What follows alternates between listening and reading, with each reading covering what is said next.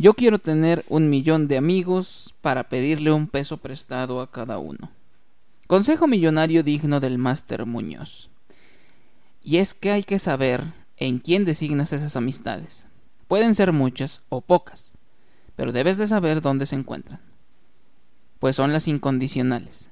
La amistad es una fortaleza, pero también un tropolín. Y esos amigos te van a acompañar a través de las etapas de tu vida. Una amistad es aquella que pese a los cambios va a seguir a tu lado. Si bien tus amigos los conocerás en la escuela, en los deportes, en la universidad, en el trabajo o en los colectivos, y aunque te termines saliendo de estos puntos, ellos podrán seguir contigo, porque las amistades no se rompen con las opiniones, no las separan las distancias, se mantiene firme ante el paso de los años. Tus amigos estarán ahí apoyándote, respaldándote, cuidándote y siendo leales porque un amigo jamás te traiciona, pero siempre te será sincero, al grado de decirte, con todo cariño, al chile no da risa, carnal. y tu podcast me aburre un chingo, pero te ves feliz con tu proyecto, así que para que sumes otra vista, te voy a poner en mute.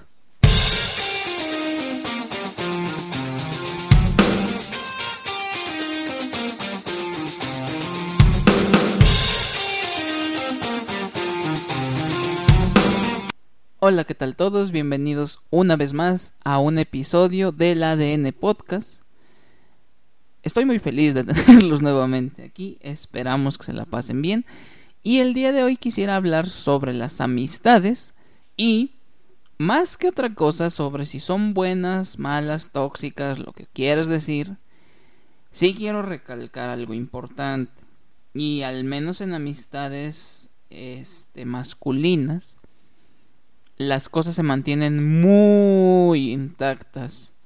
A menos que hagas así una tontería o una grosería muy fuerte con tus amigos.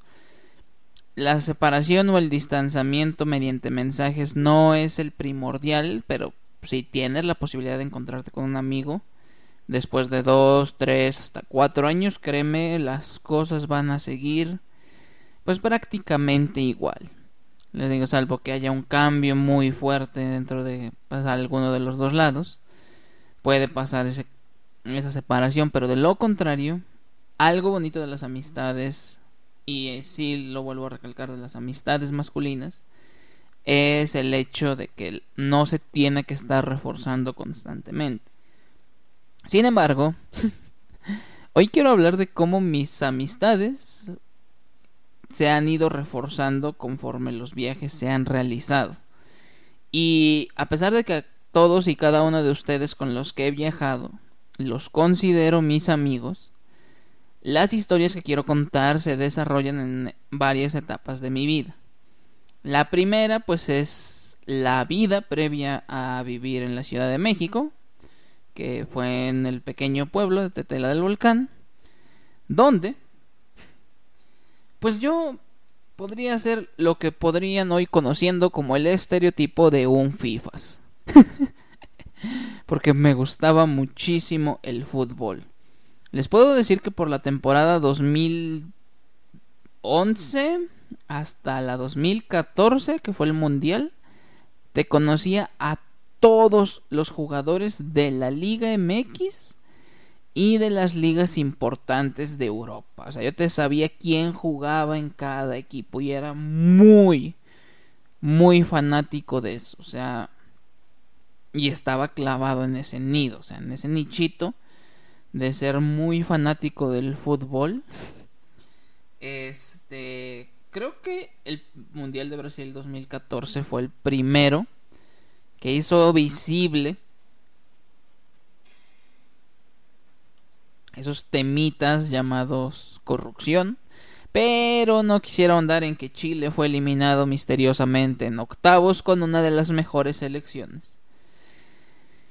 Lo que quiero decir es, este, tuve muy pocas aficiones o muy pocas cosas que practicaba o que hacía, omitiendo el fútbol.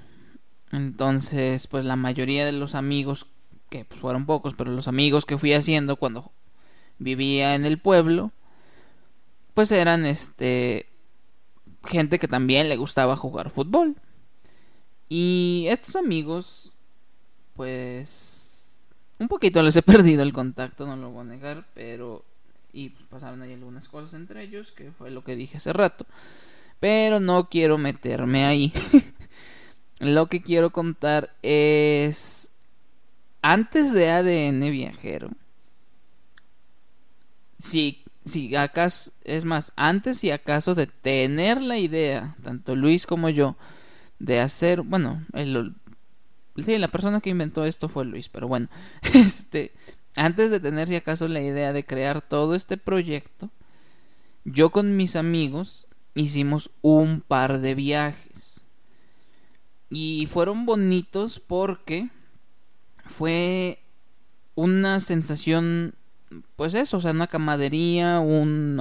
Bueno, el primer viaje fue un el chingadazo bien grande y este algo pues padre prácticamente todo lo que se contó en el este en el episodio de hace mucho tiempo de la primera temporada sobre viajar con amigos fue pensando específicamente en ese viaje porque pues fue un 28 de diciembre que pues dicho sea de paso es el día de los inocentes y aunque en provincia no tiene cobertura esa festividad, pues nada más nos dijeron, oigan, quieren ir al, al Iztaccíhuatl. Y pues dijimos, pues vamos. y así nada más, o sea, como que un cuate, no sé si en su borrachera o qué, este, le dijo a un señor, pues llévanos a lista, le ha de haber soltado dinero. Y ya luego le ha de haber dicho, oye, era puro pedo. Y el chofer le dijo, estás pendejo, tú ya me diste el dinero, yo ya no te lo puedo devolver. Y pues terminaron haciendo el viaje y pues nada más un día antes nos dijeron, oigan, ¿quieren ir a lista? Y pues fuimos. Y fíjense, y ustedes, los que me conocen, lo saben, a mí me caen muy, muy gordos los trepacerros. Más allá de, o sea, como actividad física no puedo decir nada, funciona. Es una actividad física bastante buena porque pues es hacer cardio, es hacer pierna y un poquito pues también es despejarte porque pues sí, respiras un aire muchísimo más limpio del que puedes oler en los gimnasios donde muchas veces están muy mal ventilados y pues ahí huele a cola o igual que el metro pues y sí, o sea, físicamente no tengo nada que reprocharles, pero en específico el trepa cerro mexicano es muy odioso porque gente que hacía retiros espirituales, que hacía eh, sesiones de meditación y varias otras cositas que eran de grupos, que eran como de despejarse y de reflexionar, emigraron a este gremio cuando llegó la pandemia y se aprovecharon como vieron que no había nada de eso aquí en México, pues dijeron, ay, vénganse para acá. Y sí me chocan mucho el cómo romantizan el hecho de trepar un pinche cerro. Porque, o sea, vuelve lo mismo, o sea, no hay ninguna necesidad. Anteriormente, pues, sí, desde el cerro le gritabas a ver si tu pariente te escuchaba y él y otros mil se enteraban del recado que tenías que darle. Hoy en día subir al cerro es la cosa más innecesaria en el mundo. Pero, pues muchos lo buscan como una experiencia. De hecho, hay una película que no me cansaré de recomendar, que se llama La Cumbre de los Dioses, está en Netflix. Que esa película es todo lo que los trepacerros creen que hacen. Y es por eso que son un poquito insoportables. Pero bueno. Anteriormente, esto fue en el 2015, hace pues ya casi 8 años. Hace 8 años los trepacerros no tenían cobertura. Hace 8 años a nadie le interesaba treparse una montaña. De hecho, pues, o sea, el pueblo de Tetela del Volcán, pues, el del volcán es porque estamos pegados al volcán Popocatépetl. Y un poquito también al volcán Iztaccíhuatl, pero no le digan a nadie. no digan que yo se los dije. Se supone que el volcán Popocatépetl no tiene acceso. Pero sí lo tiene. Pero esa es otra historia que se puede contar en otro momento. El volcán Popocatépetl no está permitido su acceso desde el paso de Cortés, que está ubicado o se puede entrar por el municipio de Amecameca. Sin embargo, el que sí se puede acceder es al volcán Iztaccíhuatl y prácticamente la camioneta te puede dejar en la falda del mismo volcán. Entonces, dicho sea esto, y nosotros sin nada de experiencia ni en viajes ni en montañas, nos adentramos a ir. Y un poquito hago la mención del Popo porque todos, al menos una vez, nos hemos acercado al Popo, los que vivimos en Tetela del volcán. Anteriormente sí se podía subir al cráter antes de que se volviera a activar. Mi papá tiene fotos de él ahí en el Popo, aventando nieve y todo, pero pues muchas veces por lo lejano y porque pues obviamente no tenemos nada de costumbre, ya sea o acampar o en pagar un hotel, pues te podías acercar a las vaquerías, este, no me acuerdo cómo se llamaba el otro chingado lugar, pero hay dos campamentos cercanos para justamente refugios y pues era lo más que te acercabas, pero pues todos conocíamos eso, entonces pues sabíamos que la vestimenta para ir a este tipo de lugares pues eran tus botas del jale, tus piletas, un pantalón de mezclilla no roto para que no se te metiera el frío. Y una sudadera gruesa con gorro. Eso era lo que se utilizaba para ir al pop. Si a alguien se le ocurría la osadía de llevar gorro, guantes o bufanda, lo veíamos como un fresísimo payaso y esa clase de cosas. Sin embargo, pues hoy en día, pues si yo saben de sobra que estoy casado con Decathlon, esto no es una mención, pero Decathlon patrocínanos, ojalá. Este, hoy en día pues sí ya tengo un poquito más de conocimiento y muchos ya tienen el conocimiento y hasta les encanta farolear eso de las capas. Este, pero bueno, fuimos así, en el total desconocimiento, con nada más desayunado que un gansito que compramos en un Oxxo.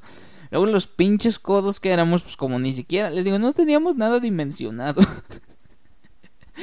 Entonces, pues tampoco llevábamos mucho dinero, teníamos 18, 19 años. Entonces, este, por lo más que compramos fue un garrafón de 10 litros de agua. para que rindiera para todos, porque pues cada quien su botella de un litro, pues dijimos, no, sale muy caro. Sin embargo, pues, o sea, ya de por sí es complicado o estorboso, laborioso cargar un garrafón de 10 litros. Ahora imagínate haciéndolo mientras escalabas una montaña. Y pues ahí van tus pendejos. En la aventura, cargando el chingado garrafón. Este. Pues eso. Una aventura muy, muy padre. Que sí, llegando, subiendo, subimos, no sé, hoy en día los trepacerros sabrán más de eso. Hay tres puntos que son como las tres cimas, que es el pecho, los senos, o no sé, la la cara, no sé, se, supone que hay tres puntos, uno es el más alto. Nosotros llegamos al primero de esos tres puntos, porque de ahí en fuera sí ya se necesitaba equipo. Necesitaban zapatos con clavos, cuerdas para guiarse y cosas de ese tipo que pues ni de chiste llevábamos. Éramos unos chavos que ahí, este, pues eso, teníamos un lunes libre. Porque pues, es 28 de diciembre, o sea, ya no se hace nada, es la realidad también. Entonces, este, pues eso. Yo inventé a los trepacerros. bueno, nosotros inventamos a los trepacerros porque sí, o sea, 18 años, pues sin ni nada especial, ¿eh? No, no llevábamos zapatos especiales, o sea, son zapatos de la chamba, pero no se comparan, no se preparan para zapatos de hiking y, y pues sí, o sea, pon tú que una piedra no me cayó porque tengo el casquillo enfrente, pero pues también es este un poquito. Hoy nos tacharían de negligencia y eso en ese momento era completamente normal. y puedo decir que fue una gran aventura. Un año después lo repetimos, solamente que esa vez fue al Nevado de Toluca. Un sábado antes también de que el Nevado de Toluca se infestara de tanta gente. Que el Nevado de Toluca yo lo he conocido en, sus, en todas sus etapas. Desde que las camionetas podían llegar casi hasta el cráter. Y con camionetas me refiero a tu vehículo. Luego llegó la parte donde pues, empezaron a poner las camionetas y tu vehículo ya solo podía llegar hasta el Parque de los Venados. Y actualmente donde ya cobran el acceso para el Nevado. Entonces, esa clase de cosas, pues sí, se han sentido con el paso de los años. En esa ocasión, pues ya éramos menos, ya había pasado un año. Ya algunos estaban en otras cosas. Y eso es algo importante también que decir. O sea, la amistad no se corta, se distancia y a veces la distancia es tanta que sientes que se corta. Ya sea que se lleguen a casar, que este, pues, se muden a otro país, a otro estado. Cosas de ese tipo pueden, pues sí, distanciar muchísimo la amistad y por años, pues nunca se volverán a encontrar, o por mucho tiempo. En este caso, pues sí, ya tuvimos que ir otras personas y pues fuimos al Nevado. El Nevado también, quien ya lo conozca, saben que suben la primer pendiente y luego están las diferentes rutas, ya sea para ir a las, este, a las lagunas, ya sea la del sol o la de la luna. Y están las dos partecitas que se suben. La de la izquierda, que se ve muchísimo más complicado y que yo siempre los he dicho, no sean tercos, no estén subiendo, no es necesario ni siquiera que estén subiendo. Y la otra, que, hay otra, que una vez más hay vantos pendejos, sin equipo ni nada, se atrevieron a subir y llegaron a algunos puntos donde ya lo que se pisaba era hielo. Y si este, pues no, no necesariamente decir que evacuamos, sí caminamos bastante tramo, sí llegamos casi hasta el otro eje de la pirámide del perdón, de la pirámide de la laguna de la luna y cuando nos cansamos, como si queríamos conocer la laguna, desde ese punto nos bajamos hechos madre. y llegamos a la laguna e hicimos una de las cosas que nadie y lo, y lo dejo de decir así, nadie debe de hacer en el Nevado de Toluca. Pero, pues éramos unos jóvenes que nadie nos... Este... Honestamente, el Nevado de Toluca hace 10 años casi nadie lo visitaba, ¿eh? También, o sea, pinche modista de ocasión. y ahorita los trepacerros están insoportables. En el Nevado, sobre todo, eso sí lo quiero recalcar el lugar donde vas a encontrar a los peores trepacerros es el Nevado, se tiene que decir. Y ni de chiste te permitirían el chistecito que se nos ocurrió de meternos a las lagunas. Bueno, solo a la laguna del sol. Tú dirás, se metieron los pies. No, todo el cuerpo. Una de las tantas pruebas del por qué no tengo frío. Pero bueno, este hicimos, un hicimos varias tonterías. O sea, no estoy orgulloso hoy en día de lo que se hizo. Son de esos momentos que te mantienen humilde. Pero también sí lo tengo que decir, nos la pasábamos muy, muy padre en esos viajes. Y justamente el último que tuve con ellos, esto creo que nadie lo sabe, pero fue a Zacatlán. Una semana antes del primer viaje de ADN. Y sí, ya era muy diferente la sensación, ya vuelvo a lo mismo, o sea, nos estábamos separando, esta vez sí ya cuando se planeaba el viaje en sí, ya no salía para nada igual.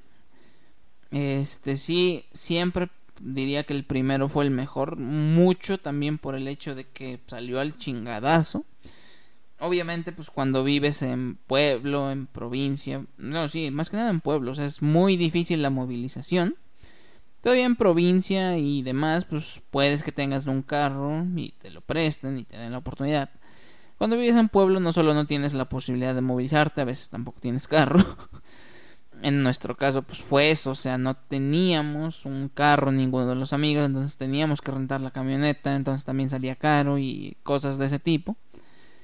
Y sí, el último viaje que hicimos, o al menos en el que también yo estuve presente, porque creo que luego sí intentaron hacer otro y pues pasó exactamente lo mismo, fue a Zacatlán. Y fue una semana antes de que terminara ADN viaje, perdón, antes de que llegara lo que es ADN viajero, que en ese momento, pues si alguien todavía lo recuerda, por tres meses nos llamábamos Viajes Morelos y en la euforia imprimimos playeras que actualmente dejé en la mudanza, pero sí existieron playeras de Viajes Morelos. También existieron gorras de ADN. Esas se entregaron, si no mal me equivoco, en el segundo aniversario. Ah, en el primero entregamos tazas. Si alguien todavía conserva su taza o su gorra, mándenos una foto. Se me hace muy lindo porque Mariana todavía conserva su taza porque fue como viajera en ese viaje. Y yo todavía conservo una gorra que si bien ya está desmadre, muy golpeada. todavía la conservo, todavía tiene el logo anterior de la página que hackearon. este, pero sí, esa fue la primera etapa que tuve como pues como viajero, como viajero con amigos, fue con mis amigos del pueblo de Tetela. Y pues sí, fue una parte muy importante de todas estas aventuras porque pues fue conocer un poquito, al menos poquitos lugares, si bien ADN jamás ha hecho un viaje a lista, en ese momento fue una oportunidad o bueno, para hoy se volvió una oportunidad, en ese momento fue disfrutarlo. Y pues sí, o sea, cuando estás con amigos, todo parece una buena idea. Hasta subir el, la punta de lista sin ropa especial ni equipo especial o meterte a una laguna con minerales desconocidos para tu cuerpo. Y pues fue un gran momento de estar con ellos. Tus amigos serán esos cómplices, esos amigos de los que nunca te avergonzarás lo que hiciste con ellos. Las cosas que vives a su lado nunca te van a mantener humilde. Tus amigos son el jurado perfecto. Y aunque al igual que la Suprema Corte tarden años en decidir qué van a hacer hoy, te juro que será uno de tus mejores recuerdos. De otros amigos que puedo decir que pues fue un gran viaje el conocerlos, fue ya estando en la carrera, porque hay algo que quiero decir de la carrera. Sí me gustaba. Mamá, si estás oyendo esto, sí me gusta mi carrera. Pero no me gustaba mucho la gente de la carrera. No me sentía tan a gusto conviviendo con ellos. O sea, Intentaba ser social, para los que saben, yo vendí dulces la mitad de la carrera hasta quinto semestre que encuentro trabajo, pero antes de eso vendía dulces. Y el vender dulces me hizo socializar con todos. No devolverme sus amigos, de socializar. Y sobre todo el primer año fue donde más me di cuenta de que en la facultad abundaba muchísima, pero en serio, muchísima gente hipócrita. Y pues no me sentía cómodo con eso. Sin embargo, también hay mucha gente muy buena onda. Y en el caso de que no se ha prestado, bueno, sí se prestó para viajar, pero como este prácticas de campo dentro de la carrera. Tengo a dos amigos que hasta el día de hoy, aunque sea en algunos momentos de tiempo libre que tengo, que son muy poquitos, les mando mensaje, aunque sea para saber cómo les va, porque son excelentes en lo que hacen. Y esa amistad me, pues me gustó mucho llevarla y mantenerla porque, pues les digo, a pesar de esa clase de cosas, creo yo y sentía yo que algo que tú necesitabas mucho en esa carrera y en serio que lo necesitas para superar esa carrera es ser fan de tus amigos y ser fan tanto del cómo se comportan como el, de lo que hacen. En el caso de Omar, que es una de las mejores personas que he conocido. Ese es un dios en todo. Era excelente jugando fútbol, excelente pintando, excelente dibujando. Era un ávido lector, o sea, él ha leído libros que yo no he leído y yo le he prestado algunos libros. Y era de las también de las personas más sencillas que conocía, pero sencillas de verdad. Y no lo necesitaba hacer, o sea, él podía ser amigo de los fresas y no, él estaba feliz en eso, en jugando fútbol, en platicando. Y como él también se crió en un pueblo como yo, era una amistad de muchos recuerdos de cosas que pasaban en el pueblo. De que veíamos la lucha libre del Consejo Mundial el sábado y la de la AAA el domingo. Ver o batallar un chingo porque él también le va al Toluca. batallar un chingo con la antena de conejo para poder medianamente sintonizar el partido de Toluca en Galavisión a las 3 y bendito Dios luego se pasó a las 12 en domingo porque era de lo más necesario para seguir viéndolo. El hecho de que a los dos nos empezó a gustar tanto el arte como los viajes, que esto creo que ya lo he contado, por las cajitas de cerillos clásicos y maya es un gran amigo. De hecho, la única cosita que él tenía y que sí se lo llegué a decir en su momento era que era un, un mucho tímido y reservado. Y yo le decía, mano, el día que pierdas eso, créeme, vas a romperla, pero como no tienes idea. Y lo hizo. O sea, tuvo un excelente trabajo, se fue de intercambio a Argentina, que pues, también por ahí se lo jodió el COVID. bueno, se le jodió el intercambio, él, sí, él creo que nunca se enfermó. es, es de los mejores amigos que he tenido. Hoy en día no sé bien en qué está, pero lo que sea que esté haciendo, sé que lo está haciendo de manera fenomenal. Porque como lo digo, era excelente en todo lo que hacía. Tenía un apasionado de lo mejor y eso, o sea, era muy sencillo en lo que hacía.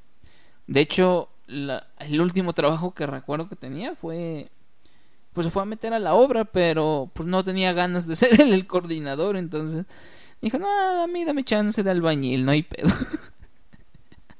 Era una excelente persona, es una excelente persona y es un excelente amigo. Coincidimos en dos viajes que fue a Oaxaca, nuestro primer viaje, y a Quetzalan, que fue nuestro segundo viaje, que hay algunos que conocen la historia de Quetzalan. Para quien no lo conozca, vayan a ese viaje, es una historia muy bonita. Y Omar fue parte, no de eso, porque en sí a nadie, bueno, sí a algunas personas les conté lo que sucedió directamente ahí en Quetzalan. Pero en el caso de Omar era muy padre el hecho de que una Omar tampoco bebe alcohol. Entonces, pues eso, o sea, mi lado ñoño fifas del pasado se sentía muy cómodo estando con él. No tenía que estar fingiendo nada ni soportar nada.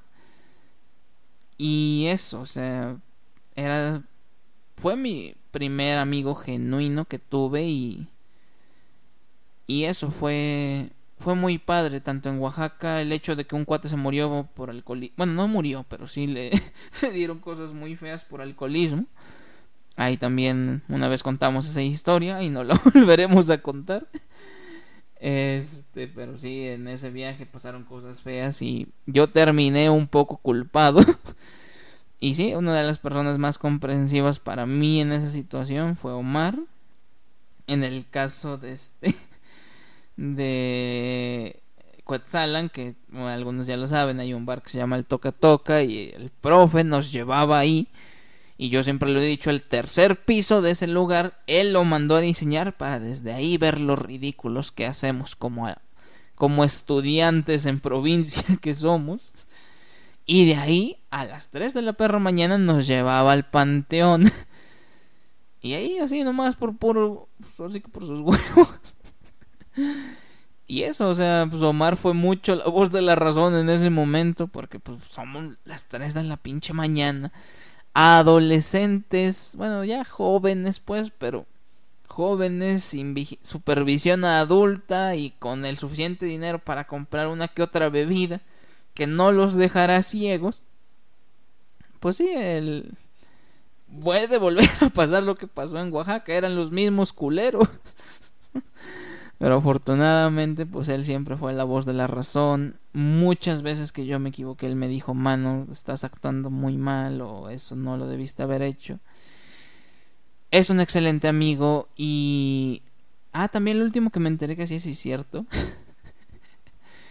Era este guía ahí en el Munal y pues como les digo, a él le encanta el arte, entonces podría haber sido un gran coordinador de ADN eh, Omar, si estás escuchando esto, eres bienvenido a trabajar en ADN.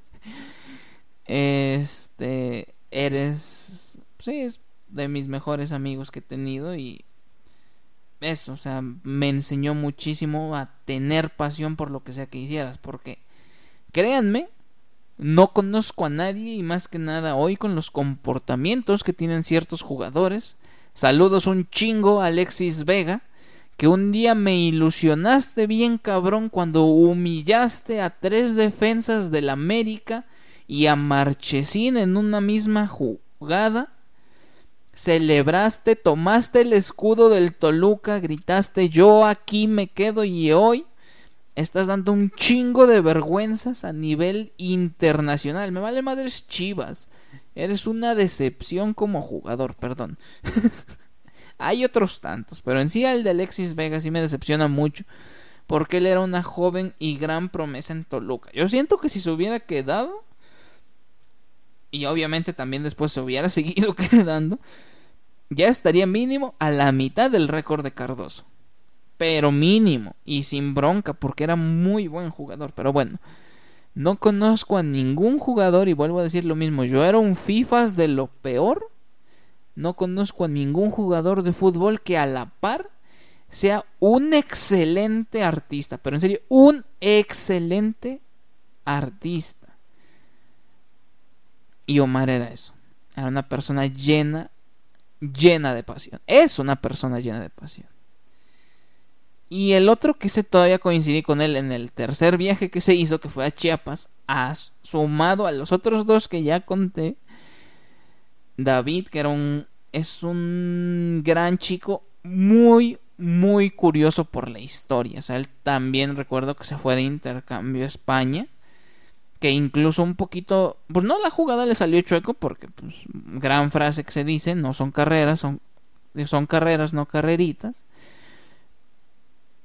Optimizando o tomando la intención justamente de tomar ese intercambio pues sacrificó un poquito el tiempo en el que se iba a titular. No me acuerdo si se echó cinco y medio o hasta seis años. Pero pues les, le restó, ¿no? Dentro de su estadía ahí.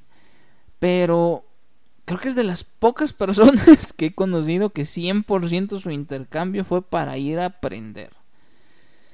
Porque regresó, pero un conocedor, un deseoso de seguir trabajando en eso. Recuerdo que su tesis la acabó como en un semestre, o sea, él no necesitó el año, él acabó en un semestre y sobres. Yo ya estoy.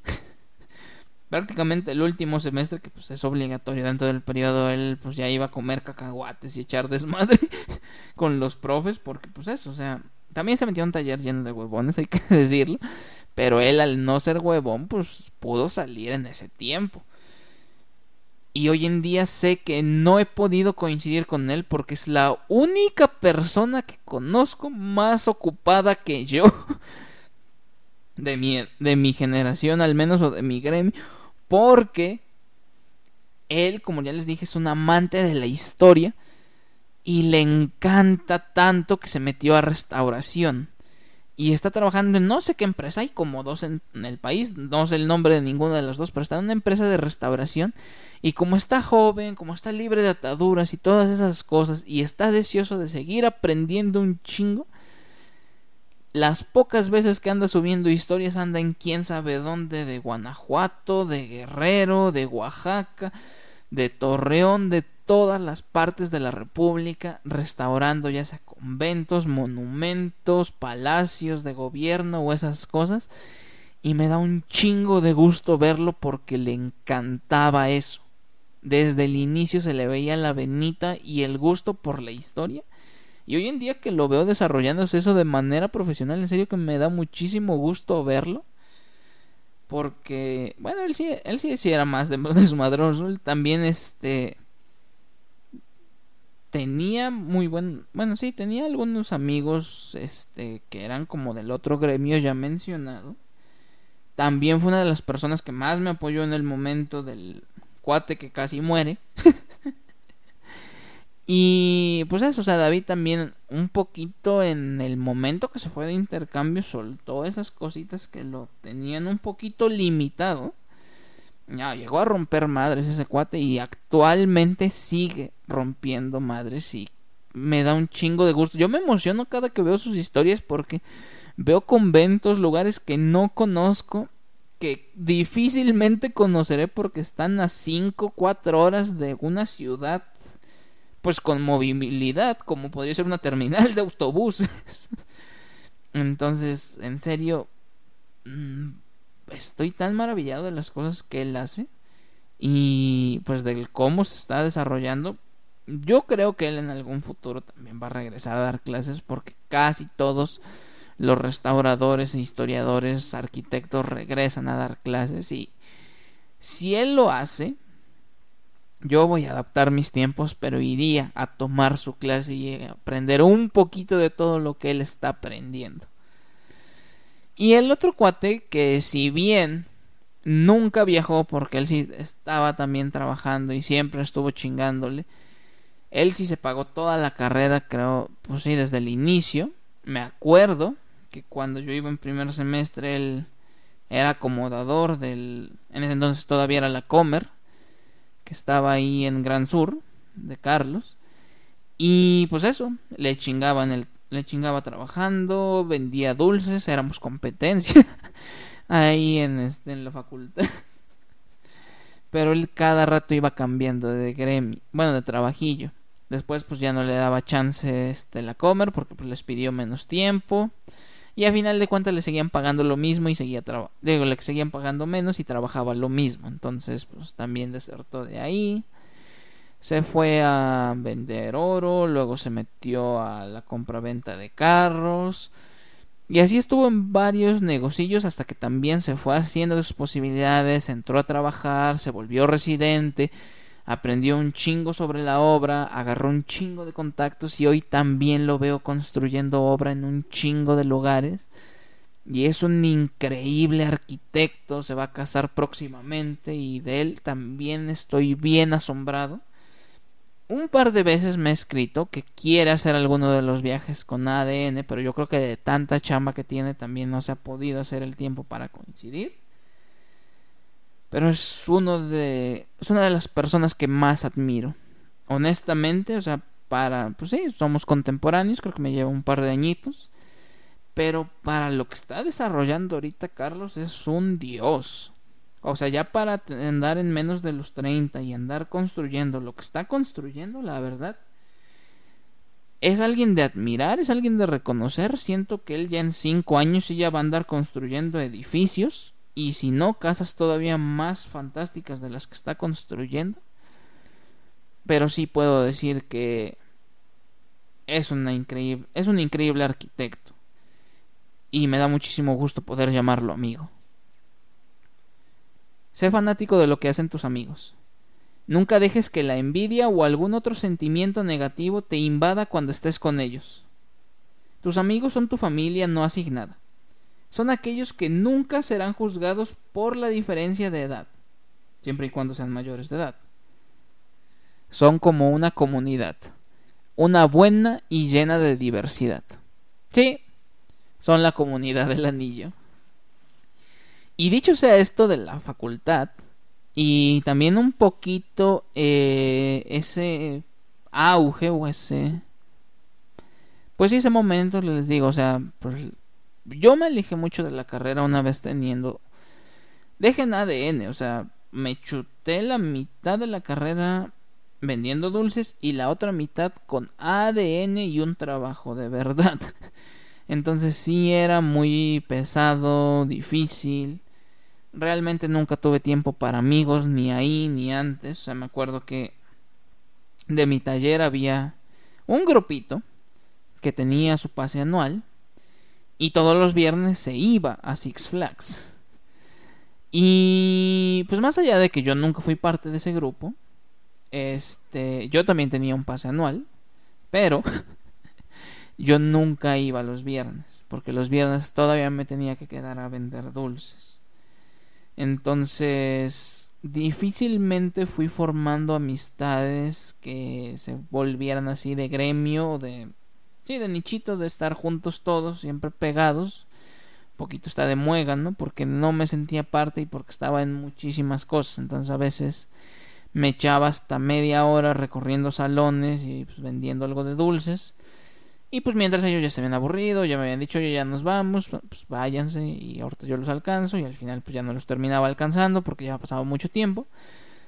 Entonces, pues sí, se perdieron esas amistades, luego pues les digo, vino el trabajo y todavía peor, porque ahora ya ni siquiera estaba presente en la facultad, estaba eso, saliendo, yendo a trabajar, regresaba a mi casa y pues medio avanzarle con las entregas o los trabajos. De hecho, el último año previo a la tesis, bueno, o sea, serían los últimos dos años, sí tenía una condición que era los profes que no dejen tareas. Si son buenos o malos no me importa que no dejen tareas, porque ya no tenía tiempo ni para tareas. ah, también en la carrera el taller el taller, sí, pues sí, los talleres de proyectos quita un chingo de tiempo. Y nada más es para una perra calificación, a pesar de que está dividido en tres, pero son cosas que no saben hacer o diferenciar dentro de la carrera, pero bueno. a lo que quiero decir es que estos amigos, como ya lo dije, pues si coincidimos fue en prácticas de campo, que estuvieron bastante padres, o pues frecuentemente ya sea en clases o mientras recorríamos la facultad. O sea, por ejemplo, Carlos y yo pues nos terminamos ah, también Omar. Carlos, Omar y yo nos terminamos titulando en el mismo taller. Entonces, pues a veces cuando íbamos a pedir la firma de un profe o a ver qué onda con esto, con lo otro, pues eso, o sea, nos nos encontrábamos y nos saludábamos. Pero, pues, una amistad así de nicho, de irnos a visitar a casas, o e, eso, para terminar trabajando en casas, pues fueron muy pocas. Sin embargo, pasan dos situaciones. Algunos de ustedes conocerán a Franco o a Brenda, que ha viajado algunas veces en los viajes. Ella era mi compañera. Sin embargo, tres semestres nos chutamos en el mismo taller, casi en las mismas clases, haciendo el viaje de Chiapas juntos. Sin embargo, intercambiábamos muy pocas palabras. Creo que la mayor cantidad de palabras que hacíamos era Lalo, me vendes unas papas y ya. Esa era la mayor cantidad de palabras que nos dirigíamos. Sin embargo, pasan algunas cosas, ni Brenda ni yo nos vamos de intercambio, nos empezamos a juntar de otra manera, y el último semestre que ya estuvo en ese taller, que fue sexto, pues ya intercambiábamos más plática. Eh, pero llega séptimo semestre, que es donde ella, sus conocidos que trabajaban o hacían equipo, ya no iban a estar en el taller, entonces ella se va a otro taller para obtener amigos con quienes trabajar y yo pues ya no me quedé en el mismo punto. Sin embargo, y para ese momento que ya estaba acercándose, Brenda se unió a un viaje y también se unió a trabajar conmigo en la empresa que estuve como dos semanas. Pero esas dos semanas le bastaron para agarrar cuerda y empezar a viajar con ADN. Y hoy en día a veces ya es bastante más frecuente que la vea en ADN que pues de manera presencial o aquí en la ciudad. Porque ella se volvió una amiga de viaje y una amiga para el recuerdo tanto de la carrera y de otras cosas en el ámbito profesional.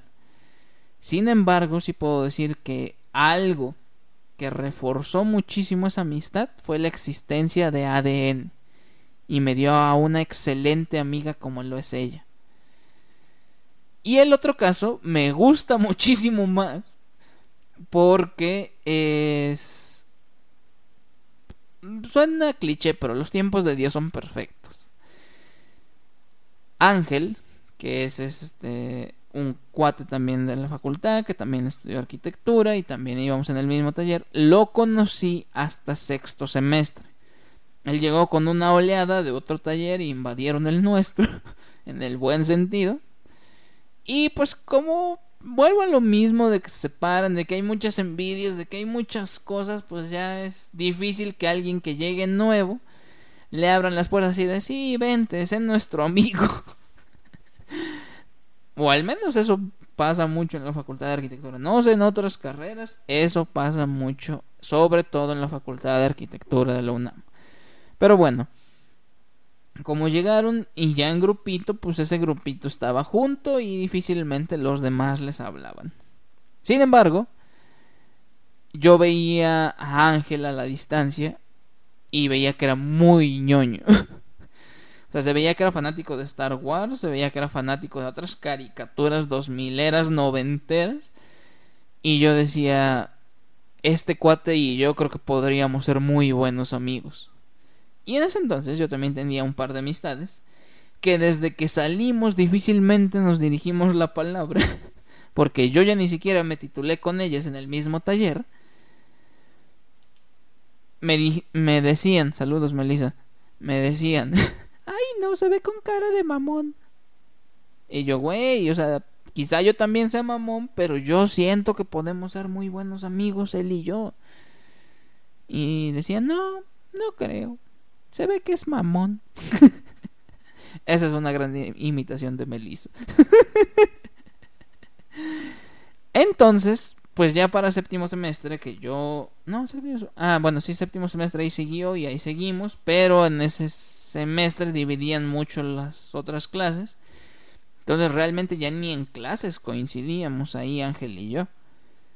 Y pues vuelvo a lo mismo. Llegas octavo semestre, yo me voy de ese taller ya nunca coincidimos y fue 2021, entonces fueron dos años después, no, tres años después de la última clase que compartimos juntos, Ángel me escribe preguntándome si todavía teníamos lugares para un viaje de las luciérnagas. Y sí, todavía teníamos lugares, y se unió y llevó a sus amigos de la prepa, de entre ellos Esther, y nos volvimos muy buenos amigos. De ahí Esther trajo a su hermano, que es Adrián, que también lo considero un gran amigo y es muy ñoño también. Esos tres son muy ñoños, lo tengo que decir con todo el cariño. son muy nerds. Y es ese gremiecillo que también me hubiera encantado tener de amigos.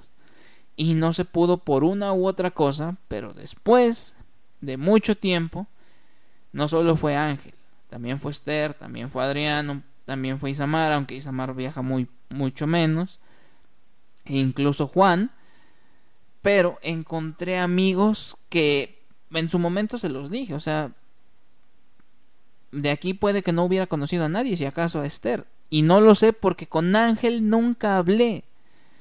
A pesar de que estuvimos en la misma carrera, nunca hablamos. hablamos y nos hicimos amigos hasta que llegó la... Pues sí, la agencia. Y más que nada hasta que él también se involucró, porque de ahí ya, ya tenía muchísimo camino recorrido. Yo lo conocí cuando yo ya estaba en ADN, bueno, cuando ya existía ADN. Entonces, para todas las personas que acabo de hablar hoy, perdón por sentirse que los volví contenido, pero en serio, han sido unos excelentes amigos y pues si hablara de todos los amigos que he hecho aquí en ADN, créanme, esto se iría para 10 horas porque pasan los años y a pesar pues de que ya no viajan, porque pues eso, o sea, se han vuelto padres, se han vuelto pues han tenido un trabajo que les absorbe muchísimo más trabajo, ya tienen un poquito más de ingreso económico y ahora pues deciden ustedes hacer el viaje por su cuenta.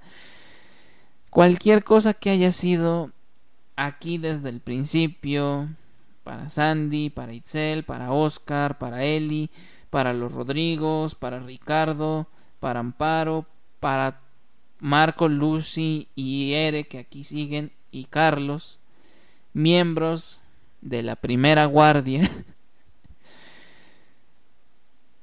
han sido unos excelentes amigos y los queremos mucho. Yo los quiero mucho. Y pues eso.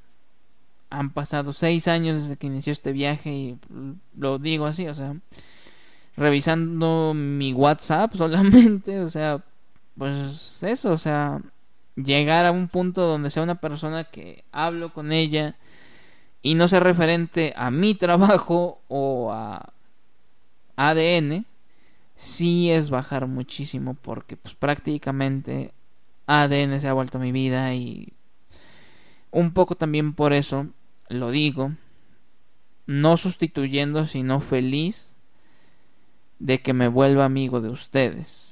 Y un poquito también cuando ahorita que fue el sexto aniversario, que algunos los invitamos a celebrar. Tal vez hagamos una posada de año nuevo para celebrar con ustedes, porque han sido unas excelentes personas con nosotros, con todos los de la agencia. Y eso, cualquier persona que haya viajado con ADN, yo lo considero mi amigo. Y un amigo es algo muy importante dentro de un viaje porque va a hacer que ese recuerdo sea increíble. Hay viajes con pareja, que también se va a hablar de esto en este podcast, pero lo vamos a dejar para otra ocasión. No sé si sea mejor o peor, pero puedo decir que la experiencia de viajar con amigos no te la va a quitar nadie y nada la va a igualar. Los tiempos de Dios son perfectos. A veces ese nada que ver se volverá alguien especial. Pero ese es otro capítulo de esta temporada. A veces personas que no esperabas se volverán tus mejores amigos. Otros que cediste a los prejuicios serán más idénticos a ti de lo que crees. Y llegarán en el momento indicado aunque tú no lo sabes, pues al igual que Diosito en su pasión, sus doce valedores se echaron para atrás y un completo desconocido fue el que llegó a tirar paro cuando él ya no podía más. Y bueno, esto ha sido todo por esta ocasión. Les agradecemos muchísimo que escuchen este proyecto. Vuelvo a decir lo mismo, sería muy padre o es muy padre si ustedes quieren compartir algo con nosotros, ahí de vez en cuando dejamos un guiño. Ahorita que vimos que también ya viene el viaje del Chepe y veo que hay algunas de ustedes que se quieren reunir previo y que están emocionadas porque han coincidido en varios viajes este año. Es algo que la verdad lo tengo que decir, me da muchísimo gusto porque ver formarse amistades, que se vuelvan a encontrar, que se emocionen, pues fue eso también la primera guardia en su momento y ahorita que siga sucediendo, que ya se vayan generando nuevas, pues sí, que venga una nueva generación de eso, se siente bien bonito. Se siente bien bonito ser parte de todo esto y no alcanzan las palabras para darle las gracias de ser parte de esto. Les deseamos un excelente día. Esa no es mi despedida. Esperamos que se la hayan pasado muy bien, que disfruten de este episodio. Y si quieren dejar alguna otra historia participando, recordamos que les dejaremos algún guiño de lo que tardará la siguiente temporada. Perdón, el siguiente episodio. Y yo me despido. Fui Eduardo, su locutor de este podcast por este video. Recuerden viajar con ADN Búsquenos en Facebook como ADN Viajero y en TikTok e Instagram como ADN.viajero. Yo fui Eduardo y les recuerdo que la vida es el mejor de los viajes.